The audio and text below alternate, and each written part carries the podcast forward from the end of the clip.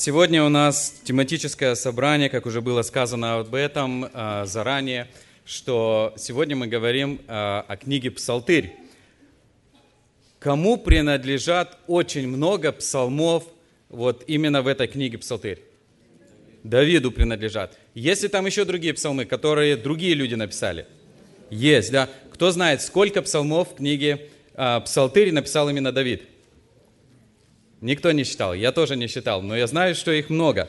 И э, когда мы обращаемся к жизни Давида, я бы хотел, чтобы мы немножко посмотрели о том, что Господь сделал в его жизни. Какие действия проявил или сделал сам Давид в своей жизни по отношению к Господу. И э, мы читаем, давайте откроем все вместе Священное Писание, книга Деяния, 13 глава, 22 стих. Давайте, наверное, с 21 прочитаем. 21-22 стихи с книги Деяния, 13 глава. Там записаны такие слова. «Потом просили они, это говорится о народе израильском, царя, и Бог дал им Саула, сына Кисова, мужа из колена Вениаминова. Так прошло 40 лет.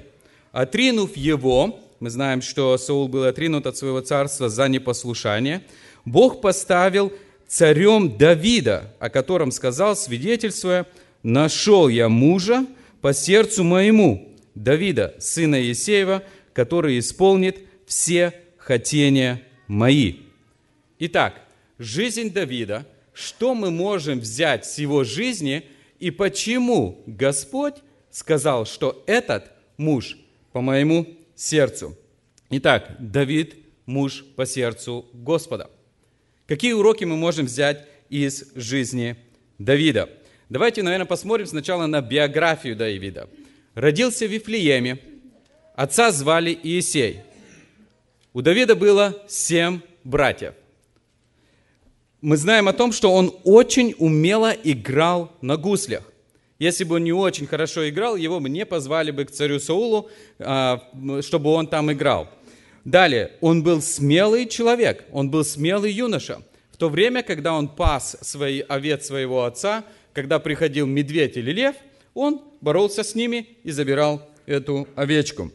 Мы знаем о том, что когда Давид пришел а, навестить своих братьев, он впервые услышал о том, что филистимлянин, который был очень большого роста, 3 метра или 9 feet – если вы можете представить, вот, вот здесь, вот, наверное, вот у нас вот до этого угла, вот если мы берем, у нас здесь вот где-то приблизительно 9 feet. Вот представьте себе такого большого высокого человека. И вот он пришел туда и поносит народ израильский и поносит имя Господа. И он побеждает его. Далее мы читаем о том, что он стал зятем царя Саула. Далее в его жизни был, что у него был лучший друг, друг Иоаннафан, который был также сыном царя Саула. Он был успешный военачальник. Женщины пели о том, что Давид поразил тысячи, э, Саул поразил тысячи, а Давид десятки тысяч. Далее мы читаем, что в 30 лет Давид воцарился в Хевроне. Через 7 лет пришел весь народ израильский, и поставили его царем над всем Израилем. И он царствовал 40 лет. Как мы уже говорили о том, что Давид является автором многих псалмов. Из жизни Давида мы видим в первой, во второй книге царств о том, что Давид горячо любил Господа. Мы знаем о том, что Давид был мужем по сердцу Господа, и после 40 лет царствования он отходит в вечность в Иерусалиме. Вот такая короткая биография из жизни Давида – но это очень яркая личность, и на протяжении истории он был критерием для подражания. Когда приходили другие цари, когда ставили, поставлялись цари на царство, то было сказано о них, что он ходил путем отца своего Давида. Или же говорилось о том, что он не поступал так, как поступал его отец Давид. И это было критерием для всего народа израильского. И на сегодняшний день те, которые побывали в Израиле, те, которые были там, вы видели и знаете о том, что о царе Давиде там очень и очень хорошо отзываются. Прошли уже тысячи лет с того времени, когда он был на этой земле, о нем хорошо отзываются. Итак, что мы можем взять из жизни Давида? Я думаю, что смотря на жизнь Давида, на то, сколько она была заполнена разными случаями, разными ситуациями в жизни, мы можем сказать, что а, его жизнь была очень яркая, очень насыщенная, много было в его жизни. И я думаю, что нам сегодня не хватит все а, собрания, чтобы только говорить о том, что происходило в жизни Давида и чтобы мы могли взять а, для себя какие уроки. Но я бы хотел выделить три основных а, пункты, на которые бы я хотел обратить внимание, и чтобы мы могли взять некоторые уроки с жизни царя Давида. Давайте мы посмотрим вот на первое, всем знакомое, я думаю, что дети наши, они также об этом знают. Сражение Давида и Голиафа. Мы знаем о том, что это записано в первой книге Царь, в 17 главе, эта история описывается. И когда пришли э, народ израильский и народ филистимский пришли для сражения. И вот на протяжении времени, уже сколько было дней, выходит этот единоборец, великан, большой человек. Выходит и поносит народ израильский, поносит имя Господа. По сути дела, он говорил о том, что вы верите в своего Бога, но выйдите, если вы защищаете так своего Бога, выйдите, сразитесь со мной и проверьте, кто сильней. Я сильней или ваш Бог сильней? По сути дела, он вызывал на такую дуэль. Когда пришел Давид, он услышал это, и он был очень удивлен. Это был молодой человек, он никогда не был в войске, он никогда не воевал, но это его настолько задело, что как это так? Этот человек поносит имя Господа.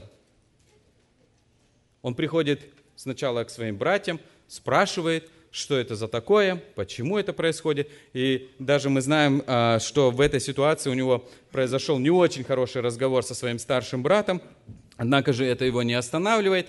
Он дошел до царя Саула и говорит, что я пойду сражусь.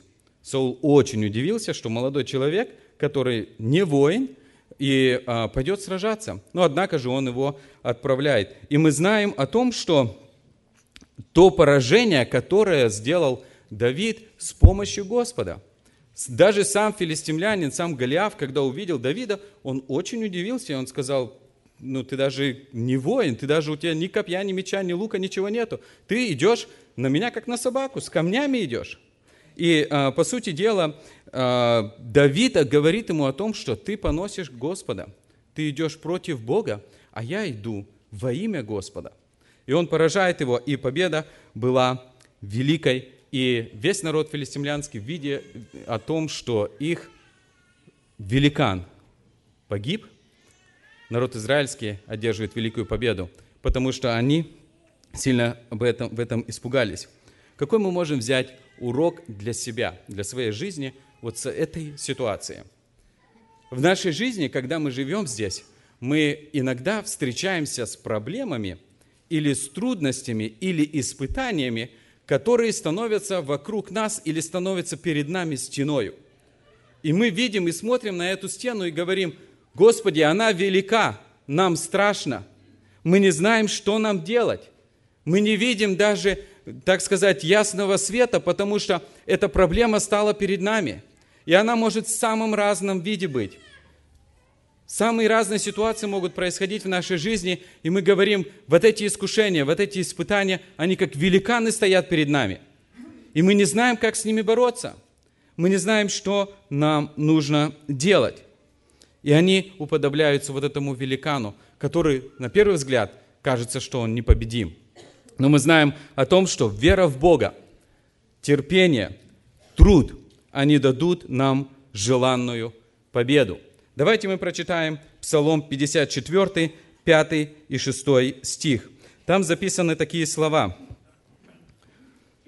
Они также принадлежат э, Давиду. И э, 54 Псалом, 5-6 стих. «Сердце мое трепещет во мне, и смертные ужасы напали на меня. Страх и трепет нашел на меня, и ужас объял меня». Дорогие друзья, когда в нашей жизни случаются какие-либо стрессы, какие-либо переживания, большие переживания, которые мы не знаем выхода, как часто наше сердце трепещет, как часто мы говорим, что ужас объял меня, потому что я не знаю выхода. Я не знаю, как я смогу это преодолеть. И мы далее читаем в этом же самом 54-м псалме, 17-18 стихи. Он говорит, «Я же возвожу к Богу, воззову к Богу, и Господь спасет меня. Вечером и утром и в полночь буду умолять и вопиять, и Он, Бог, услышит голос мой». Вот он выход из наших ситуаций. Я же воззову Господу и буду умолять Его не только, когда мне захочется, а утром, в полдень, в полночь я буду обращаться к Господу, и Господь услышит. И мы читаем как вывод, как заключение в 54-м псалме, 23 стих. «Возложи на Господа заботы твои, и Он поддержит тебя. Никогда не даст Он поколебаться праведнику». Братья и сестры, это утешение для каждого из нас. Какие бы трудности, какие бы испытания мы в своей жизни не встречали, если мы уповаем на Господа, если мы взываем к Нему, Господь силен провести нас через эти трудности, и Он не даст поколебаться праведнику. Я думаю, что это хороший пример, который бы мы могли взять для себя в своей жизни – Второе, на что бы я хотел обратить внимание, это то, что происходило также в жизни Давида. И это записано во, втором, во второй книге Царств, седьмой главе. А, Давиду приходит одна неординарная мысль, которая никогда никому другому до него не приходила. Он говорит, я живу в хорошем кедровом доме. Я так понимаю, что кедровый дом – на тот момент был, ну, наверное, самый люксовый, который могли только люди себе позволить. И он говорит о том, что а ковчег завета находится в шатре. Кто был планировщик скини? Кто предоставил план скини? Сам Господь. Но неужели Господь не мог сделать так, чтобы ему построили красивый, хороший храм? И он бы сказал о том, что Моисею, ты не, ты не делай мне скинию, а вот когда вы придете в обетованную землю, вот там постройте, вот вам чертежи. Он же так не сделал. Бог сделал скинию, и те, те чертежи, которые он дал, те материалы, которые нужно было использовать, Господь дал Моисею все в деталях. Я уверен, что это было самое лучшее строение.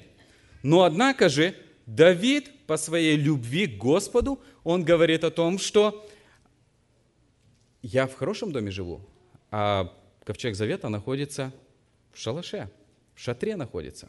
Я построю дом.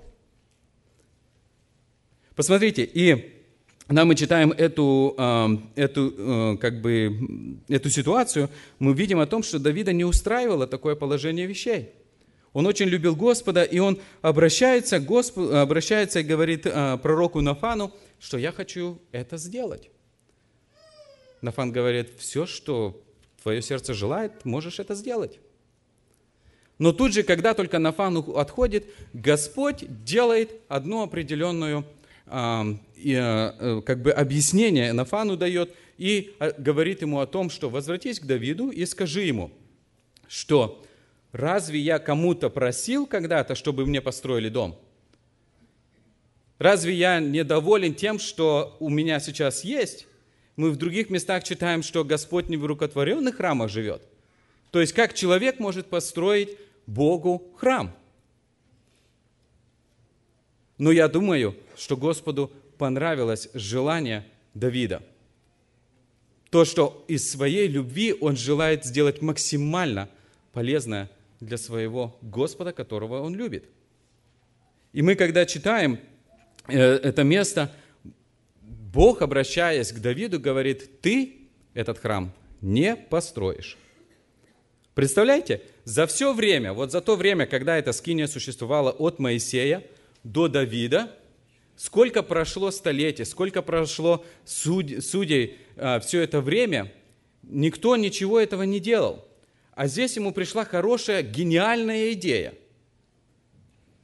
которая, как мы видим в Слове Божьем, понравилась Богу. Но он говорит Давиду, ты не построишь. Ну, казалось бы, у меня такое рвение сделать что-то для Господа особое, а Бог закрывает дверь передо мной. Какой мы можем урок взять с этого для себя? Имея даже большое желание, имея даже большое рвение сделать что-то для Господа, Господь от нас ожидает этого посвящения и этого желания, чтобы мы посвятили свою жизнь Господу максимально. И когда он закрыл эту дверь перед Давидом, Давид не обиделся. Давид не стал капризничать. Давид не говорит, ну как это так? Ведь это же хорошая идея. Ну почему я не могу это сделать?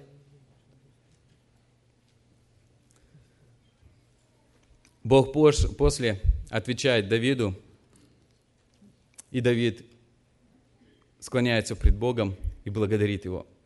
Он говорит, Господь, кто я такой, что Ты так меня любишь? И помимо этого, Ты мне сказал о том, что будут мои потомки на царстве после меня. Он не заботился лишь только о своем благополучии сейчас, в сейчасшний момент – он заботился о том, чтобы его потомки были благословены Господом. И он благодарит Бога, и вместо того, чтобы он сказать, ну ладно, не буду строить, ладно, ну что поделаешь, ничего не поделаешь. Нет. Он занимается сбором материалов для храма, для построения. Он приготавливает план, он делает чертеж. И когда он передает это все своему сыну Соломону, у Соломона уже все готово. Я думаю, что мы тоже иногда чего-то очень хотим, но Бог почему-то закрывает перед нами дверь. На прошлой неделе у нас была встреча с Фотом и Генрих э, Францевичем, э, и он говорил о посвящении, и он сказал о том, что, говорит, там в Германии одна семья, которая жила, они э, были на одной конференции, они услышали о том, что есть нужда в Африке вот, чтобы э, там совершать миссионерское служение, чтобы туда выехать. Вот. И они отдельно, муж и, жена, и жена, они решили о том, что мы посвятим себя Господу. И проходит некоторое время, они как бы друг другу не сказали, а потом через несколько времени они говорят, знаешь, я вот на той конференции посвятил себя Богу, я хочу послужить для Бога, я, мы хотим поехать в Африку. Жена говорит, я тоже, давай поедем. В течение года они не могли выехать. Одно препятствие, другое, третье, четвертое. И никак они не могут выехать. Они не могут понять, ведь Господь же благословил, это же Господнее желание было. Почему Господь закрыл двери? И оказалось, все, прошел год, а, а, братья с Киргизии посылают письмо по некоторым церквям там в Германии и просят о том, чтобы приехали, семья потрудилась, потому что в одном поселке нету служителей, если вы можете приехать. И когда в церкви зачитали это письмо, то эта семья говорит, это точно к нам. Они точно были уверены, что это к нам. И Бог их благословил. Они уехали на 4 года, жили там, совершали служение, совершали благословение. То есть от нас требовалось лишь только посвящение, от нас требовалось вот это желание, а Бог сам уже откроет те двери, в которые Он хотел, чтобы мы пошли. Хотя нам кажется, что вот если Бог открыл вот эту дверь, значит мы туда должны пойти. Нет, у Господа есть свои планы о каждом из нас. Поэтому, когда в нашей жизни встречаются какие-либо обстоятельства, когда перед нами закрывается эта дверь, то не нужно обижаться, не нужно капризничать, не нужно переживать. А эти двери закрываются иногда через обстоятельства, иногда через людей, а иногда из-за наших возможностей. И у Бога есть свои планы по каждому из нас. Давайте мы прочитаем Псалом 18, 8 стих. Там записано так. «Закон Господа совершен, укрепляет душу. Откровение Господа верно умудряет простых. Знаем о том, что, или будем помнить всегда о том, что когда Господь делает что-то для нас, для нашего блага, или Он открывает эти двери, или Он закрывает, Его закон совершен. Он не ошибается. И мы читаем о том, что Он умудряет простых, делает мудрыми тех, которые послушны Богу которые желают откликнуться на его призыв. Я думаю, что это также хороший урок для каждого из нас. Давайте мы обратим внимание еще на третью ситуацию в жизни, которая произошла в жизни Давида.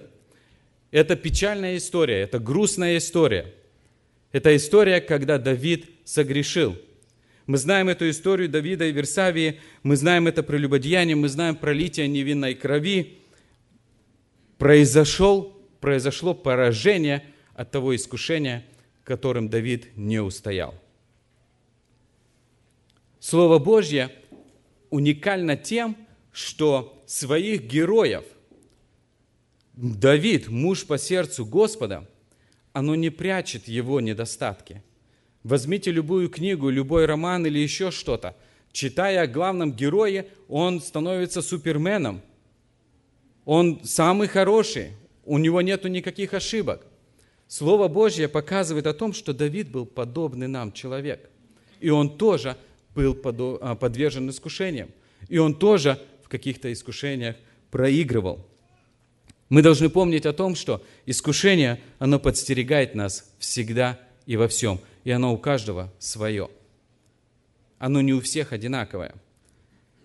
Не пободрствовал в мыслях, может где-то самоуверенность своя, может быть праздное времяпровождение, может быть еще что-то. Оно приводит к падению. И это случилось в жизни Давида также – знаете, что самое обидное было? Вот это все время, которое после этого согрешения Давид не видел себя, что он виновен пред Богом, что он сделал что-то нехорошо. В нем все молчало, внутри его ничего это не напоминало. И когда приходит Нафан, пророк, рассказывает историю о богатом человеке, у которого было много овец – историю о бедном человеке, у которого была всего одна овечка. И вот это после того, как эту историю была рассказана, Давид, он был пастух. Он знал, что это значит. И он в гневе своем говорит о том, что смерть тому человеку, и пускай он в четверо заплатит тому человеку, которому он нанес урон. И тогда Нафан говорит, что это ты тот человек, который поступил неправильно – и вот только в это время пришло сокрушение э, к э, Давиду. Какой урок мы можем взять с этого для нас? Секретный грех, который бы не был бы спрятан далеко и глубоко, не раскаянный пред Богом, он всегда всплывет, он всегда покажется, он всегда будет обнародован перед всеми. И самое обидное то, что есть тяжелые последствия греха. Нераскаянного греха, который проявляется в первую очередь в наших семьях, в наших самых близких людях. Давид сказал, в четверо пусть воздаст. Сколько сыновей у Давида после этого умерли не своей смертью? Были поражены. Четыре сына. В четверо воздал. Но Господь не оставляет его на этом. И мы читаем в 50-м псалме Э, покаяние Давида. В шестом стихе мы читаем «Тебе, тебе единому согрешил я, и лукавое пред очами твоими сделал, так что ты праведен в приговоре твоем и чист в суде твоем». Он сознает, что сейчас он понимает, что он согрешил пред Богом. Мы читаем в 12 стихе «А, «Сердце чистое сотвори во мне, Боже, и дух правый обнови внутри меня». 14. «Возврати мне радость спасения Твоего, и духом владычественным утверди меня». Его желание было иметь чистое сердце и иметь радость спасения и водительство Духа Святого. Бог прощает, и Бог продолжает благословлять Давида, и Версавию он благословил. Следующий сын, который был рожден, он был рожден и благословен Богом, стал царем над, над Израилем и был самым мудрым человеком. Какой мы можем сделать вывод со всего этого? Давид прожил насыщенную жизнь. Много в его жизни было радости, много в его жизни было скорбей, было много предательств, было много верных людей, было много мудрых людей, сильных людей. И у него была особая преданность и любовь к нашему Господу. Его жизнь показывает нам, чтобы мы посмотрели на себя. Вот эти случаи, которые произошли, что они говорят нам? Как мы доверяем нашему Господу? Что мы делаем для Господа? Что мы, и как мы преодолеваем искушения – что делаем мы, когда мы согрешаем? Пусть нас Господь благословит, проверяя свою жизнь. Может быть, мы сидим здесь в собрании, может быть, там на среднем этаже, в фойе. Давайте мы себе зададим вопрос. А имею ли я мир с Богом? Когда мы говорим о людях неверующих, это понятно. Но Давид знал Бога, и он согрешил. И он потерял эту радость. Он потерял это мир. Он потерял э, это общение с Господом. И он хочет сегодня, чтобы каждый из нас, верующий человек, независимо от того, сколько лет ты следуешь за Господом, проверь свое сердце. Есть ли у тебя радость спасения? А имею ли я мир с Богом? Все ли в моей душе хорошо? Как я отношусь к Господу? Пусть Господь поможет нам в этом, чтобы мы, проверив себя, могли верно, верно служить нашему Господу. Давайте мы помолимся. Аминь.